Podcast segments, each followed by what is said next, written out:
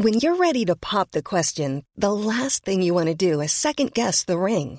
At Bluenile.com, you can design a one of a kind ring with the ease and convenience of shopping online. Choose your diamond and setting. When you find the one, you'll get it delivered right to your door. Go to Bluenile.com and use promo code LISTEN to get $50 off your purchase of $500 or more. That's code LISTEN at Bluenile.com for $50 off your purchase.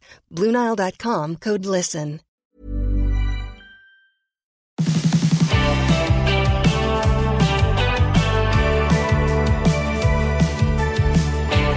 I want to talk today about a topic that has been on the rise in recent years, and that is burnout.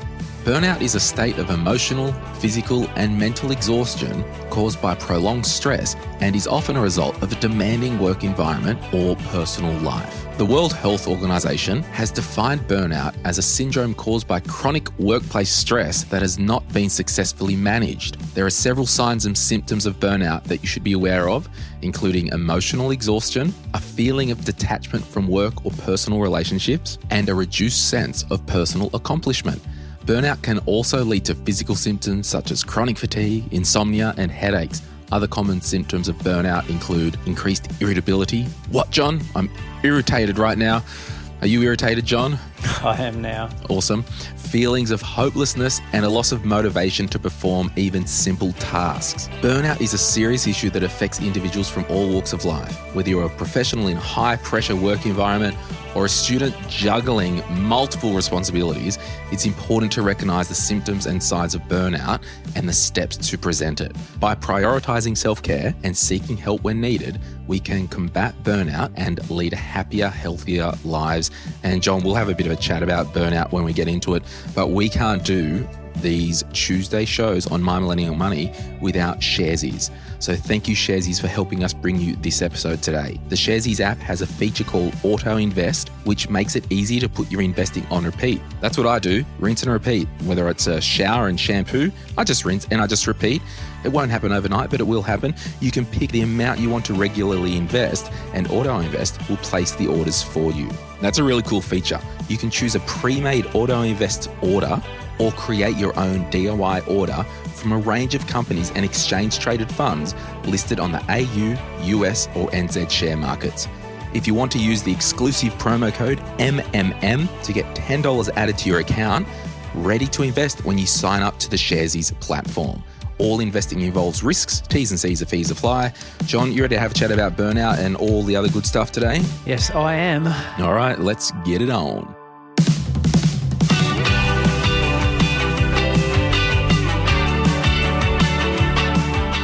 Question Yep. What do you use shampoo for? Um, I don't. It was a figure of speech. Right. Yeah. hey, we're going to talk about burnout, but I was just, you know, packing the dishwasher earlier. I've just had lunch. Uh, I had a bowl of Froot Loops, and I thought, I am packing the dishwasher. All right, then, eight year old Glen. Yeah, I'm about to chat with John. We do this every week. And I was thinking, like, can we keep doing this podcast for years? Or am I just bored or burned out? I don't think I'm burned out, but I was thinking it's really good from a personal position to do this podcast because it actually keeps me dialed into my own money and decisions. And I just want to, you know, thank you all that listen because you've dedicated maybe an hour or two each week. And it really doesn't matter what we're talking about, but the fact that you're just on topic, either you're being here entertained and you keep encouraged to invest more or spend less or go towards your goals or even reassess your life and think, oh, I'm bloody burned out, something has to change. But it's kind of cool that we do get to chat about all this stuff, isn't it, John? Unbelievable. Yeah. And it's very selfish from our point of view that, that keeps us on track by doing this podcast. But uh, yeah, it's, uh, it's interesting topic, burnout, because if we go back a few years before everyone discussed things and emotions, um, burnout was like uh, maybe a, a, sign of weakness, and it's like, well, get on with it, toughen up, and and uh, and and just do your job, sort of thing. But now it's. Um, yeah, it's a very different approach, isn't it? Yeah, I actually saw we've got in our Slack channel with the team. I'm going to bring it up. We've got a little social channel, and someone, yeah, JK, she put, yeah, we can't we aren't allowed to have a midlife crisis. We can't afford it. So that was one meme. Um, midlife crisis is buying a second Nintendo Switch that is only for my husband and me. I'm getting to a point here because it was, we've got a channel for memes. You know what? It's actually not there. I must have seen it on LinkedIn. But what it was is this process that our current lives of working 40 hours a week, it was never really designed to work 40 hours a week and then go home and do all the other stuff, whether it's kids stuff, your activities, your household chores, because when we were hunters and gatherers, we would just chill, bit of hunting, bit of gathering, and there just was no pressure on human life like there is Right. today, right? Well, we didn't have to go clothes shopping. Exactly. So, look, have you ever had a brush with burnout yourself? Well, I don't know. I went on Shell's podcast the other day and had a bit of a yarn with her, and and I think I I don't know if necessarily we I called it burnout, but it was more of a change of direction in my career. So I think it came to a point where there was I was there was lack of enjoyment or purpose there. Yeah. I don't know. What about you? I think one of the biggest times I've had burnout, I remember just, I mean, being self employed, I think it is easier to sometimes experience it or let it ride, maybe because you don't have to call in sick. Like you don't have to push through it. Like, Yeah. so for times, you know, and that that's kind of what I've done to stop it happening is, you know, I might have two full weeks of recording, might do 12 episodes of, you know, over a week, then have a couple of weeks of not recording. So I've just kind of managed my cadence. Um, yeah, you can reinvent yourself. yeah, you? just so you're not go, go, go, go, go. And yeah, so, and we'll talk about um, in the community section of the week a little bit more about how you, the listeners, have, um, you know, got through burnout. But maybe I think Shell was saying, you know, we did an event just the other week um, with Hunter Young Professionals here in Newcastle, and the question of burnout came up. And it was that whole thing. It's like you've been going too hard for too long at something, and also it's maybe outside of your rhythm or skill set. Like you've just gone too hard for too long, and you're just done. And it doesn't happen overnight. Like it's just not. I'm fine. Then the next day I'm burned out. So she was talking about things, you know, to prevent burnout kind of happening to start with is to make sure, and this is like chapter one of our career book, like you've really got to make sure what you're doing is in line with your values. yeah. Because if you're doing stuff day in, day out, going so hard, you know, working seven till six, seven days a week, like you'll hit a wall eventually. And particularly if you are doing that stuff outside of what you actually value. So is it is it the longer hours or is it the imbalance of life because it's all heavily weighted towards a certain area of life? Yeah, I, I'm not sure. I, I just think at some point you've gone too hard for too long without In a any. certain aspect of your life. Yeah, because remember, like when you've gone too long, too hard without any recreational activity that isn't work, and you often think of like the root meanings of words, and I have no idea, but when you think of recreation, if you split that up, it's like recreation, like just getting a refresh. Yes. And anyway, I just wanted to bring that to attention. There's someone out there listening. You've been going too hard for too long. And, you know, as the WHO said, like, are you feeling a detachment from your work or personal relationships? And no amount of money in the world can fix that if you're exhausted. So just think about that, everyone. Do you feel like you can't get to sleep easy? Do you feel like you're oversleeping? Do you feel hopeless? Do you have no motivation? If you are in this prolonged state, I'd recommend maybe having a chat to your GP to see if it's something clinical in relation to depression or anything like that. Or, and I think a lot of people would know that, oh, hang on, I've just been burning the candle at both ends. And what happens when you burn the candle at both ends, John? You get your fingers burnt. You do get your fingers burned, but a friend said this to me the other day the candle that burns twice as bright lasts half as long. Yes. but but uh, on a serious note, um, th- there may be a time in your work where you've just got a deadline for for a certain aspect, and you know that you can go hard for that period. But then post that, you can have a little bit of a breather and then uh, recalibrate again. So I I think it's it's also that communication with the workplace as well to understand what the expectations are as, as an employee. Yeah, I totally think it is that expectation management and particularly around boundaries. Mm. So, no, that's all good. All right, let's get into some chatty chat chat today. Trey, hi. How long do you usually need to be in a job to take out a mortgage? I currently work part time, also 30 hours, and the maximum I can work at my current job is 35 hours. They don't employ full time workers. My partner also has a full time job and a decent wage. Just curious to know if working part time and only being in the job for six months will be an issue with getting a mortgage. Now, John, you actually wrote to a friend of the show, Tim Kelly, and asked him, what did Tim say to you?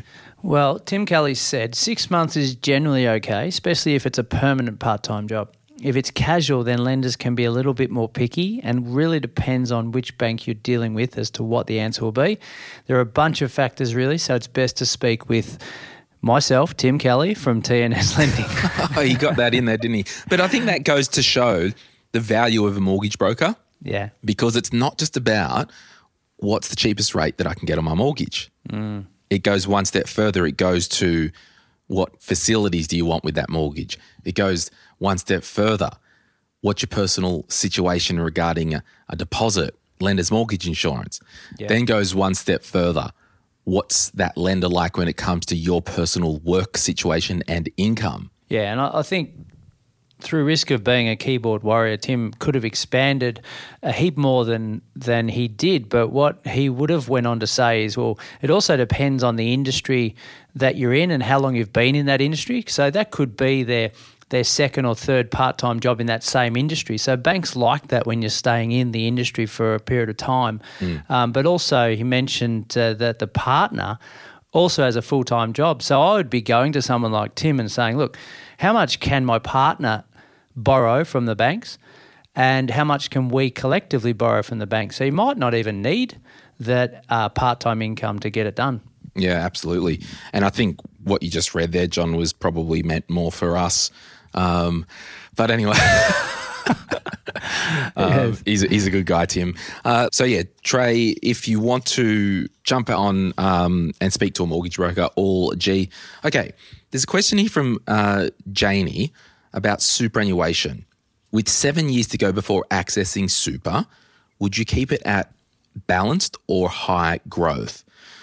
So, John, when you're dealing with clients in pre retirement and maybe that they're late 50s and they've got some investment properties, mm. before we talk about the superannuation thing, in terms of a property asset, like what considerations do you do with a property portfolio leading into that quote unquote retirement, stopping work phase of life? Yeah. So, from a property perspective, regardless, uh, this isn't very relevant at all for super, but you'd be looking for more of a higher cash flow situation so that um, you've, you've got that cash to be able to use to pay for lifestyle choices in, in retirement. And that may mean selling down one or two to own the other two uh, outright and have some live off the rent, basically. If someone come to me and said, look, oh, John, I want to buy a property. I'm five years from retirement. I'd be very hesitant because of the the the running costs of property as such. So it's more of a higher risk play where we're wanting to get some quick capital growth in five years. So we'd be more conservative in that pr- approach and, and just keep it low risk because we're nearing that retirement. We don't want to have to get to the stage where we bugger things up and, and we're working for another 10 years. But that same person, when they said, "Oh, I want to buy a, re- a property close to retirement," are you talking with a mortgage or outright with cash? Because I think there's two different things at play there. Okay, yeah. So th- there's two arguments there. One is if I've if I've got a mortgage or a high mortgage, let's say borrowing at eighty percent, I put in twenty percent cash. I would be saying tread with caution if you're five years out from retirement. It would need to be a high cash flow property, which sometimes might stunt the growth potential. If there's someone saying, no, I don't want a mortgage, I'm just going to use all my cash for that property and live off the rent, that's okay. But is it easier to just go and put that cash somewhere else that I don't need to worry about property manager, property maintenance, all these other things? So it depends on your appetite for, for property v shares or or, uh, or super, really. Yeah, and I think what I want to pick up on there is what you said around uh, maybe, and we'll use an example. Someone's collected a handful of properties or three properties, for example, and there's debt on three of them. Do we sell ones that are run their course and pay off one outright, and that one that's left has a good rental yield, so a good mm. income, right? So the, the key is there when we bring it back to superannuation, that property asset even if you own it 100% outright and it's got good yield, that is a growth asset. So we haven't gone where we're, we're selling down all the properties and putting them into bonds. We're keeping this growth asset that's got a good yield. If we move it back to superannuation, as you are getting into your retirement years, there may be some strategies with financial advisors, with your portfolio, that we set up some of your equity exposure that is still invested in shares, which is a growth asset like property, but it might be a more high yield portfolio. There might be banks in there that uh, have a history of uh, producing higher dividends. So you can see where I'm going there, John. But in terms of uh, Janie's question, I honestly think the best time to start to look at uh, your quote unquote pre retirement planning, your superannuation, is probably about five years out from that date. So if the, the date is I want to stop working at age 60 on the dot, well, maybe we have a bit of a discussion at age 55. Now, it seems like Janie's like on the ball because she's really thinking about it with seven years to go. It's probably okay to get some advice now. It's never too early to pick up a phone and just have a bit of a brief chat with an advisor to bounce your situation off. Now, back to her question again in relation to balance or high growth.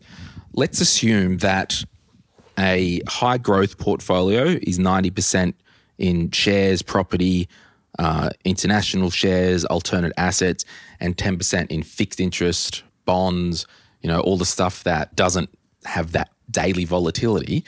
And let's assume that a balanced portfolio is 70% growth and 30% defensive.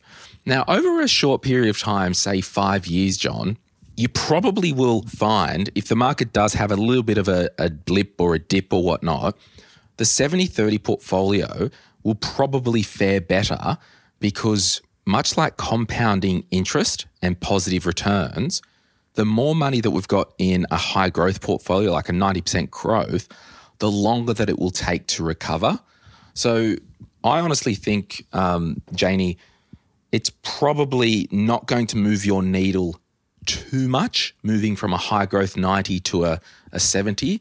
But I'm certainly 100%, well, I certainly believe that once you are over, say, 50 years old or 60 years old, I think there's a strong argument, John, to still have at least 50% of your wealth invested in growth assets because that money needs to last another 20 years at least. And maybe even maybe next even generation.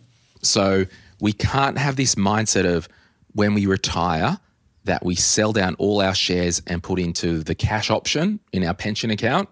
Sure, there will be scenarios where we might have a stronger portion of cash, maybe three years worth of income, but we do not want to have our money sitting in defensive assets for the long term. So I think it's just a, an interesting one to understand how these um, growth and defensive portions of a portfolio work. How much, this is a real question to you, how much of this depends on a the person the client's risk profile and b the maybe the financial planner who's advising this their risk profile? Because that can change a lot depending on who's in your team can't it Yes, it can. I honestly think it goes back to the individual needing as much education as possible to really understand if I buy 100 shares in CBA Bank that share price, and if you look at CBA over the last year or so, it's gone up $110 down to 95. Like it, just sits. If it goes down to 93 or $95, I still own 100 shares. No one's actually taking the shares that I own, and those 100 shares are still producing income every year. So I honestly think it goes back to seeing an advisor and being under more of an educational attitude than getting told what you should do. So, yeah, number one, I think it does come down to personal risk profile. And a lot of personal risk profile, we fear what we don't understand. If you don't understand where your money is invested and how it works conceptually, your personality might be more fearful. Some personalities are like, oh, yeah, it's all good, whatever. So I think it is that understanding. Secondly, sure, there probably is, it goes down to more of a, maybe a house view or a personality view of the financial advisor. And that's what I said. Like, I honestly think even retirees probably need to have, and you know, don't hold me to this. This is just, again, my personal view, at least 50% in growth assets. And like my parents are just retired and their portfolio, I believe, is approximately 50 or a little bit more, maybe up to 60% still in growth assets because they're not going to spend all their money in the next three years. It needs to go to work so I can receive that juicy inheritance. That's right. But you know what I mean? Like it, it just needs to keep working. So it is a, it's an educational thing. If you did move it to balanced from high growth, that's all good. But yeah, just start to really think about maybe some more strategic financial advice. And a lot of the time, people think, oh, I don't need to go to an advisor to choose my super fund. No, but what if there's a, a legislation change about bringing forward super contributions or catch up contributions that you're not on top of? It's more about that strategic advice. Yeah. And even to your example, John, like, yeah, we've sold some assets, we've paid down one property, we still want that one property can we look at the carry forward provisions and get more money into super so we can offset the tax and the capital gains in that year? So it's there's a lot of strategy involved. Yeah, and a lot of conversations with your accountant. Absolutely. Um, let's just keep on property for one second and then we'll move on from property. Uh, Dean asked to all the property fanatics, any thoughts on property close to high voltage power lines and similar infrastructure? Are there any cons or does it not matter at all? Does it impact property value? It appears to potentially impact home insurance premiums. Your thoughts would be appreciated. So, John, uh, what's your view on uh, this? Because I've certainly got a, a, view on this. Yeah, I don't think we'll um, we'll get cancer from from living under high voltage power lines. I don't think there's any proof to suggest that that may be the case, which is some people's concern. From a property value point of view, the, there are definite issues. Um, the first one is aesthetically. Is that a word? Aesthetically. Aesthetically, yeah. Aesthetically, yep. it doesn't look that flash when you've got a dirty big power line uh, running through your backyard or, or just behind it. So that that's the first part. Um, and and as Dean's mentioned, insurance premiums can be affected as a result of that. So when he says uh, similar infrastructure, busy roads to some extent uh, have the same issue, right? They're aesthetically they're not the greatest thing to be living next to or on, so it affects the desirability when we come to sell. Now, I'll go back a step and say, well, the market sentiment in the area is the market sentiment. If it's a hot market, it's a hot market in every one of those streets. So properties will still sell. But when the market's not hot and you're trying to sell one of these properties that have got a few of these issues where majority of people won't want to buy them, then it's extremely hard to sell, meaning that they'll have to take a, a, dis, a discount and sometimes a heavy discount just to move that property on. So, yes, you might be getting a bargain on something like this on the way in, but you're also going to take a haircut on the way back out. So, not for me. Uh, it's a no go for me um, understand that it's an inferior asset in that particular suburb. Yeah, for those who live near our neck of the woods, there's a, a location on Lake Macquarie, and there's a, you know a few power plants around Lake Macquarie, um, you know that burn the delicious uh, black gold, and a few of them are getting shut down. But so there's a lot of power lines around Lake Macquarie, And my cousins growing up, they had uh, a few acres at Wyee Point at the south end of Lake Macquarie. Lake Macquarie, ladies and gentlemen, it is the largest saltwater lake in the southern hemisphere. Uh, it's very lovely. I went boating on the weekend. amongst, amongst the bull sharks. Pretty much. Oh man, I've got the shark out. There's always sharks in Lake Macquarie. Yes. But anyway, that didn't deter the kids from having a swim. But um, so they had a couple of acres, and over their block, there were these power lines that cut up the side of the block. And when my uncle built the home, at the time, he wasn't allowed to make the house bigger because of the power lines.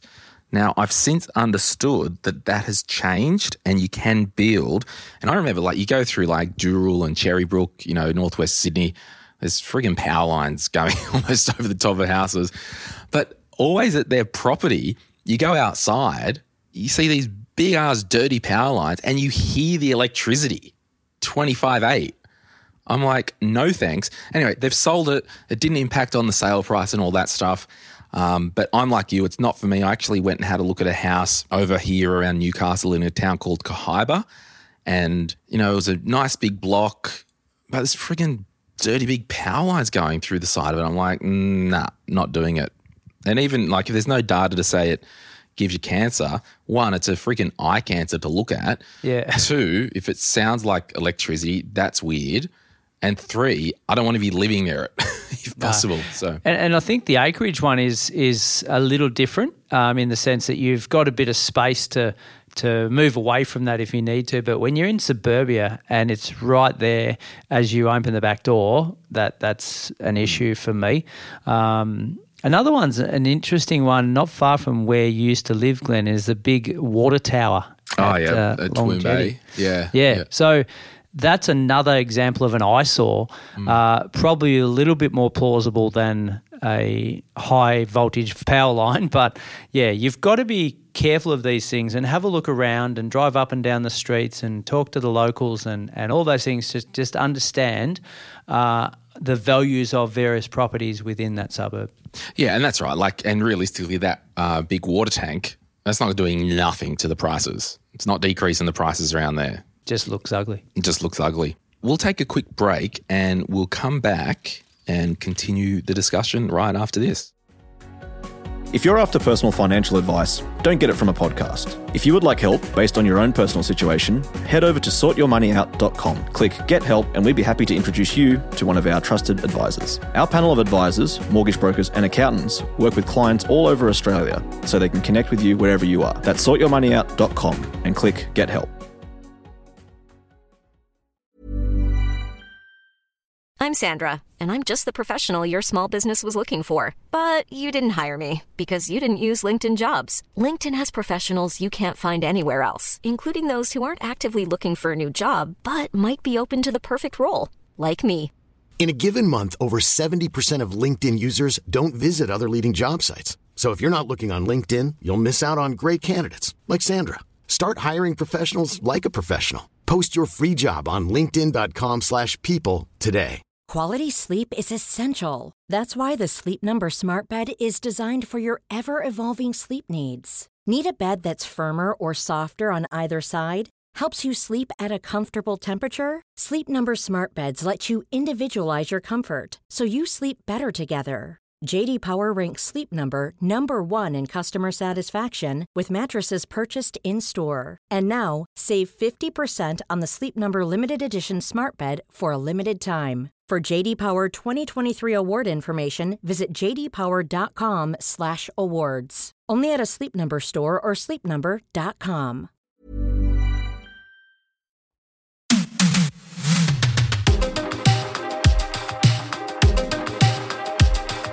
Radio, we are back and we are jumping into the community segment of the week. It is brought to you by Skye Wealth. Make sure you jump on sky.com.au forward slash MMM. If you haven't got your life and income insurance sorted, you got to get it sorted, peeps. You know, if you build next to a power line and you get electrocuted for hosing your lawn one day, you want to make sure you got that life insurance, John. So sky.com.au forward slash MMM, 15 minute complimentary discussion with one of their advisors, and they'll point you in the right direction and show you the process of how it all works.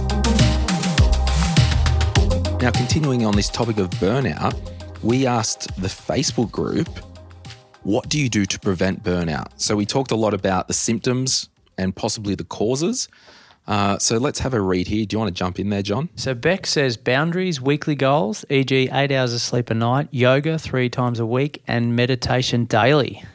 Yeah, so that's really being in the moment. And honestly, sleep, it's a free kick, everyone. It is a free kick in life. I bit my lip last night Really? in the sleep. Wake up and yeah. Well, were you sad because Amy's away? um, Georgina says tears and beers. I mean, funnily, I'll tell you, so uh, it's probably the most horrendous advice I've ever received. Tears and beers. I went to a GP once. It was kind of, you know, when you're like between doctors and you're looking for a new doctor, and it was around like my depressional diagnosis or depression diagnosis. And the GP joked, he goes, Oh, sounds like you need to go and buy a six pack. Oh. Can't joke about that stuff. well, he did. Um, Do you want to read Mimi's one? Mimi says, I try to learn to be okay with not being able to finish things in one go and not having to do things perfectly. Also, learn that we don't need to give our 100% all day, every day. When you only have 20% and you give all of that, that's okay. You still gave it your all. Very worldly advice, Mimi. What is 100%? I don't know. Do you think it's uh It's hard to like when you've when you think you've done your your absolute best. I still think there's another level. Is that maybe the hundred and ten percent? I don't know. Like, I'll, I'll give you an example. Like, we've got a lot going on at the moment with the podcast, few campaigns, and we'll talk about them. And, you know, these monthly webinars and our money journals are available. And we're doing this help debt uh, downloadable PDF. We want to advertise that. Thrown all that in nicely, didn't you? Yeah, like, we've got a lot going on. And just the vibe of the team and we've got two new staff members starting and we just feel like we're we just can't pause and breathe and ha- just have business as usual. And i just emailed or slacked jp um, when did i do that? Yeah two minutes before we press record today. And i said we need to move up our internal marketing blackout to june and july because we've got way too much going on Yeah. and we had it, I think, blacked out for July that we won't promote anything of ours internally. Sure, we'll run the ads and all that, but we just want to breathe. Yeah. And at the moment, it feels like we are just chasing our tail every single day with all these different tasks and things. And it's not a desire that I want for me or any of the team. So for me, that is us possibly running at 100%. You know, we've got the federal budget coming up. You and I are going to do an extra episode. So that's time critical. So in our business, I think there's a risk of burnout with the team if we're running on the line like this for a prolonged period of time. Yeah, totally agree. And- what I've found as a business owner, I don't know if you've found the same, is everyone's max point, everyone's 100%, if we want to call it that, is different as well. So some can handle juggling a few balls in the air, others hmm. can't. So understanding what their max point is before they blow up and burst. Yeah, and I've always said to the team, and I've probably said it on this podcast before, like I want to run everyone probably at eighty percent most of the time, because there are times like the pinch that we're in at the moment, or if there's a time critical budget episode and we've got to do a social media thing, there are times where we need to pump up to one hundred and ten percent for a short period. Yeah. But we just can't keep doing that, and I feel it. They feel it. We're all humans, so I think, yeah, Mimi, you're right. Like we don't always need to give our 100%. And I would even say, if you look at the elite sports stuff that, you know, you're involved with, you know, the recovery and the rest is just important as the actual on the field going for it. Winning. Yeah, or if not more. So, Dev from the Millennial Money Professional podcast, he always is in the Facebook group, this guy. Gets in there, doesn't he? Recognition is critical, knowing the symptoms and signs. Unfortunately, burnout is not a diagnosis medically. Just being conscious of the syndrome goes a long way. That's interesting. So, in the sporting sense that you mentioned, mm-hmm. burnout is for a lot of athletes chronic fatigue syndrome. Which the jury's out on that medically as well, isn't it? Well, yes and no. I've working with an athlete who had it over pre-season, just gone in AFL circles, and so well, according to them and their prof- uh, their medical team, he definitely that's what he had. Totally, so, yeah. what Dev's saying is mentally we don't have this condition as such, but So, yeah. physically we do. Yeah, I don't know. I've just heard numerous Hmm. stuff on that chronic fatigue, and anyone who's told they've had it, well, you're living the truth that you've definitely got something up. You're that's for sure. Yeah. Katie, start my day for myself before my employer. Avoid work chat, working outside of work hours, minimal contact with colleagues outside of work to fully recharge. Yeah, that's an interesting one, Katie. I I don't mind that. You know what I did, and I haven't told some of the team, um, but if they are listening to this, I unfollowed. The editors probably will be. Yeah, well, Nathan will definitely hear this. I unfollowed all of my team members on Facebook and social media and Instagram Wow. just to give them the privacy. You weren't sick of them. Well, it just makes it easier if you got to give someone the flick, you know. nah, jokes. But uh, no, it was more that I just wanted to give them a bit more privacy. Sarah said, Ooh. So we asked, What do you do to prevent burnout? She said, I didn't. But if you want to learn from my experience, be firm with boundaries, i.e., days and hours you work. Speak up if you aren't happy with something, whether it's big or small, and prioritize yourself and your family because you are replaceable at work, but your family needs you. Get professional help if you suffer from anxiety, depression, OCD before you reach burnout stage. Thanks, Sarah. And Joel, we'll finish with Joel. He said, live with purpose and direction, give back to community, and get up early at least 60 minutes of time to myself through walking the dog, journaling, or going to the Gym. All right, let's get out of this segment. These uh, community segments go for a bit of time now, but I think they're good. Yeah. I love the commentary today. It's very good. It is good stuff. All right. Thanks, Skye Wealth, for supporting the podcast. All right, just some housekeeping in the show. Um, if you're new to the podcast, welcome. I'm your host, Glen James. This is John Pidgeon. He also hosts here and he hosts a podcast called My Millennial Property. We've got another webinar. We're doing monthly webinars uh, coming up Tuesday, the 16th of May. We've got one with Rachel Kroon from the team at Sphere Home Loans. She did one last month on first home buyers. We had one planned uh, for May, uh, but the person had to pull out.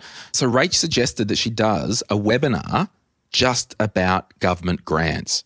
So all states, first home buyer assistant, first home guarantees, family home guarantees, not just for first home buyers, first home buyer choice, the land tax choice explained, regional first home buyer guarantee.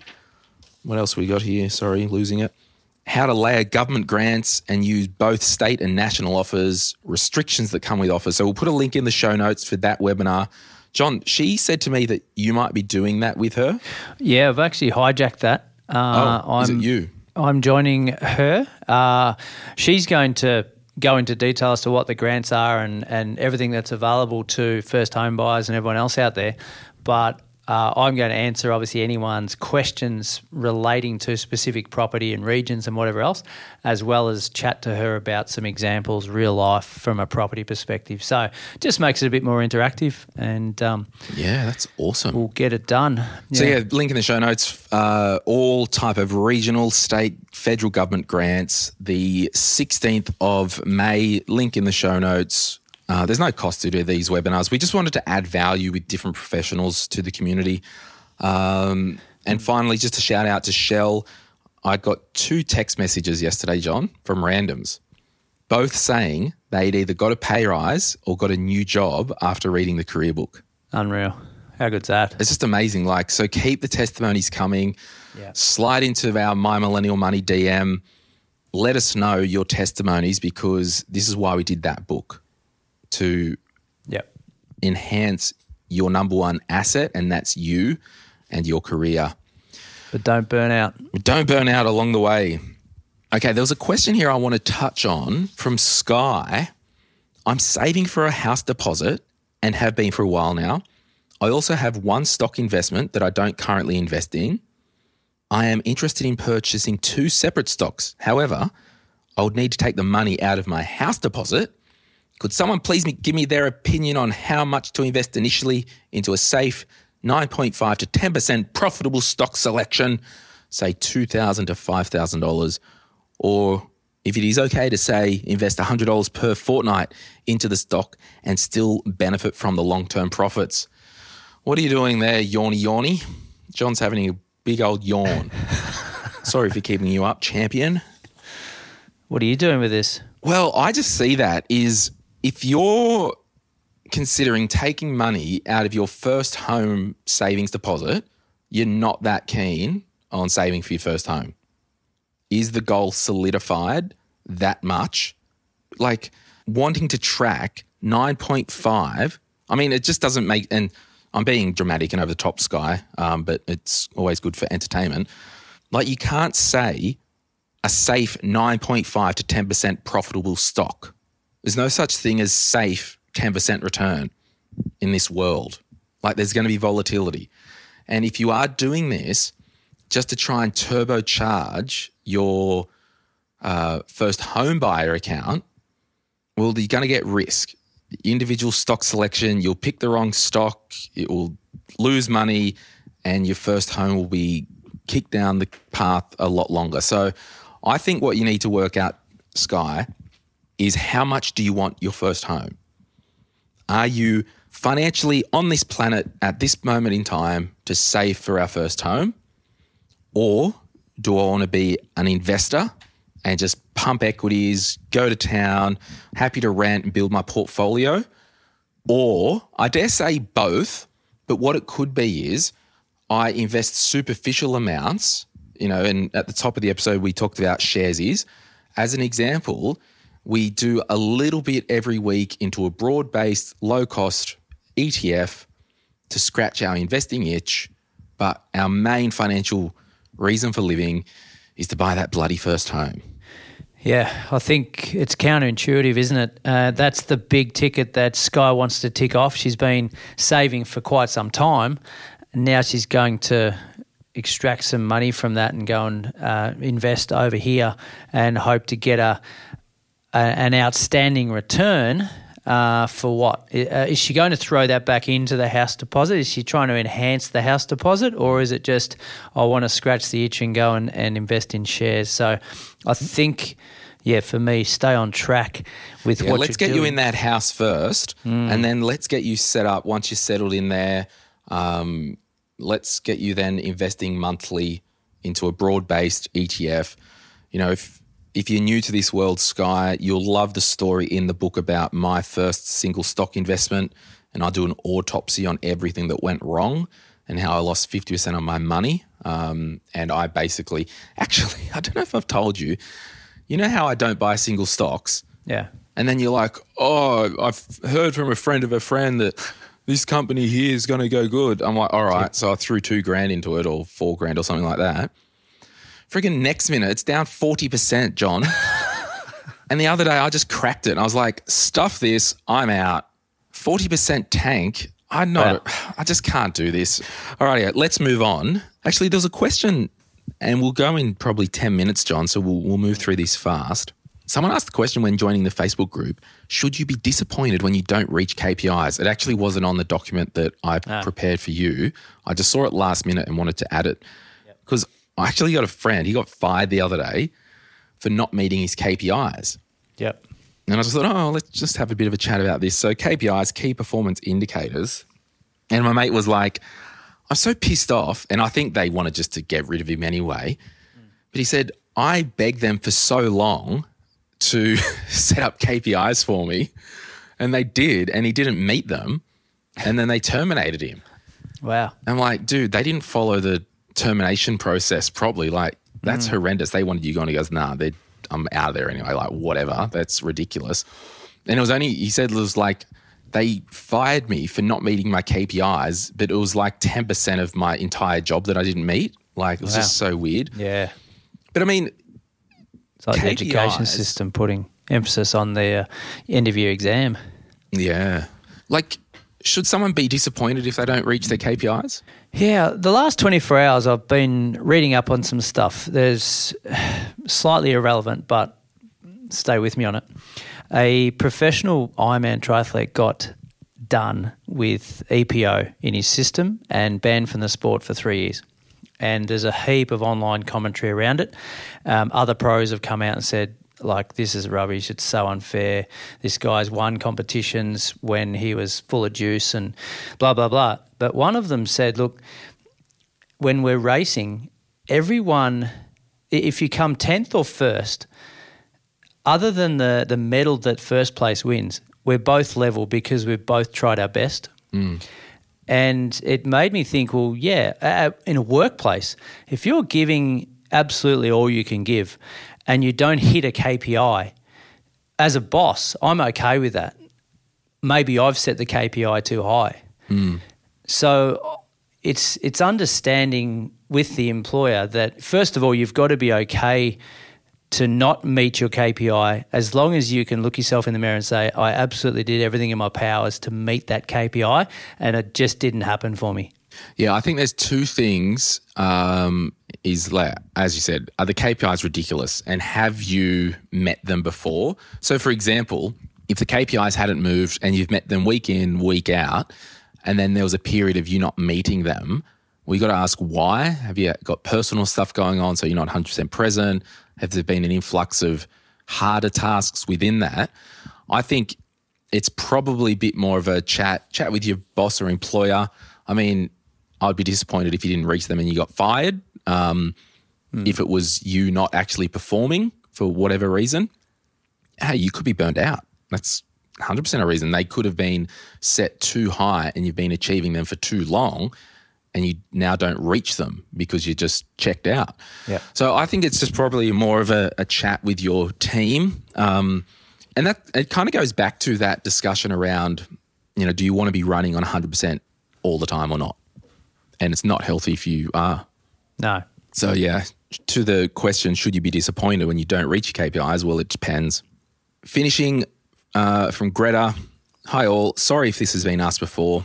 I tried to search the group but wasn't sure if the right phrase. I currently have my savings in a savings account with the same bank as my normal accounts. I find it too tempting to pull a bit of money here and there. Amen, sister. What do you people do to take away that temptation? Are there any bank accounts that have a delay on them or just open a savings account with another bank and don't have a card on or the app? Well, that's exactly the way I teach in the Glen James spending plan, not just for savings, but for your cash hub and your bills account. So we've got all our money going into the cash hub, money coming out of that cash hub. For me, my cash hub is my offset accounts with St. George Bank. I don't have the St. George app on my phone. I don't have the St. George debit card on my person on my phone. I transfer a weekly amount over to my up bank account. I remove all temptation to dip my little fingers into the pie. In fact, I had a really good, strong moment the other day, John. You'll be proud. Went to Sydney Tools because I was like, oh, it's Sunday afternoon and I'm bored. So I had to go to Bunnings. so I went to Bunnings and I I got to find this drill bit. Bunnings didn't have it. I'm like, oh, I'll go over to Sydney Tools. And it's so funny. Like, I was thinking about actually talking about this and I just thought about it then, but like, with our spending and using shopping or spending as a bit of a boredom buster or hobby, like that's when you lose your freaking money, right? Because I've strolled into Sydney Tools. Next minute, I'm in the freaking Milwaukee aisle going, yep, I need that. I need that. And yeah, that one there. And then I, I honestly was in that aisle for 20 minutes contemplating what I was going to buy. Thousand dollars later. Yeah, and I'm like, well, if I buy this and that, or I get the kit for thirteen hundred dollars. So a couple of things. One, I didn't have thirteen hundred dollars on me right then and there. Like I would have had to somehow log into the St. George web app and then like it's just too hard. So I put hmm. this, you know, thing in front to prevent me from doing block. it. Yep. And then I'm like, yeah, maybe I could. Or so I was really contemplating, like, how do I get the money out of St. George? Because I need new drills. I really But do. before you entered the shop, you you had no thought about buying. oh, no, drills. not at all. No, it was total. And I'm like, hang on, put the box down, Glen. This is not happening. And I walked out without blowing money. Well done. That's a great moment for you. You've, It uh, was. You've, you've matured. I, I have a little bit. So it's just all about removing the temptation. If there is a bank out there that has a delay thing, knock yourself out. But I just think that 100% segregation of funds out of your life will Yep. be the best way. I mean, have you overcome temptation, John? I- fortunately, I don't have those sort of temptations where if I'm bored or stressed, I'll go and shop. You don't like dopamine, do you? I freaking love the stuff. I'm on the weird other side of the fence that will go for a run or something. Um, but yeah, I think you're right. You've got to have that stop block and, and confuse your mind into into not going ahead with it and having an amount in an account for that discretional spending for the month. And once it's gone, it's gone. You can't have access to it until you get paid again. And and there's obviously a, an element of discipline a, across it all, isn't there? You've got to have that momentum of discipline, but also knowing what you want long term, so that that's always playing in the back of your mind when you're saying, well, do I need that Milwaukee drill when I'm actually trying to save for a house deposit right now? Mm. And that's it. Like what I've done is, you know, read Atomic Habits and understand like the habit loop with the cues. And like I even do this when I'm walking down the Milwaukee aisle. I'm seeing all this stuff. They're all triggers. When I'm at the supermarket, I'm looking at the Skittles. There's a trigger there for me to buy those lollies. When I, I I did this at the IGA down at Merewether the other day, walking down the ice cream aisle, the freezer aisle, and I'm looking at all the ice cream and I'm thinking to myself, look at all these triggers. They're just there to trigger my habit loop. Mm-hmm. And I'm like, It's called nope. marketing. It's just called I'm a pig as Yeah, well. but they're, they're, they're strategically putting them at your eye level. well, they it's just they all- measured your height well, it's before it went cream. to. all, all I'm saying, you've got to just be conscious. And for Greta, when you get the impulse to buy, are you saying that you want this item more than you want the thing that you're saving for? yeah. And it's going to delay that purchase. All right, we'll leave it there. John from My Millennial Property, thanks for having a chat today. Been a pleasure. We will talk to you soon.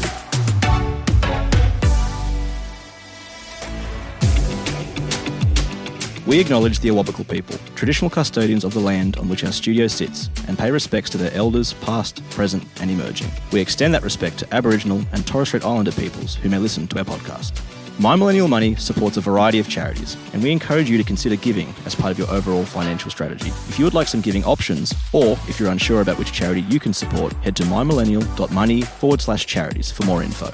This podcast is for education and entertainment purposes. Any advice is general financial advice only, which does not take into account your objectives, financial situation, or needs. Because of that, you should consider if the advice is appropriate to you and your needs before acting on the information. If you do choose to buy a financial product, read the product disclosure statement, target market determination, and obtain appropriate financial advice tailored to your needs. SYMO Interactive Proprietary Limited, the publisher of the podcast, and Glen James are authorized representatives of Money Sherpa Proprietary Limited, which holds financial services license 451289.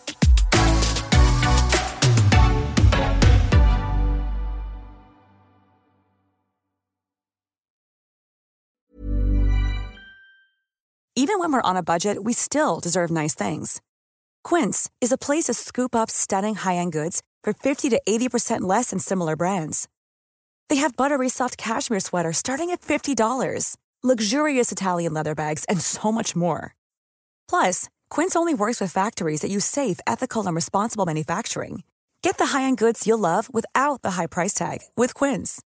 Go to quince.com slash style for free shipping and 365-day returns. Mom deserves the best, and there's no better place to shop for Mother's Day than Whole Foods Market. They're your destination for unbeatable savings, from premium gifts to show-stopping flowers and irresistible desserts. Start by saving 33% with Prime on all body care and candles. Then get a 15-stem bunch of tulips for just $9.99 each with Prime. Round out Mom's menu with festive rosé, irresistible berry chantilly cake, and more special treats. Come celebrate Mother's Day at Whole Foods Market.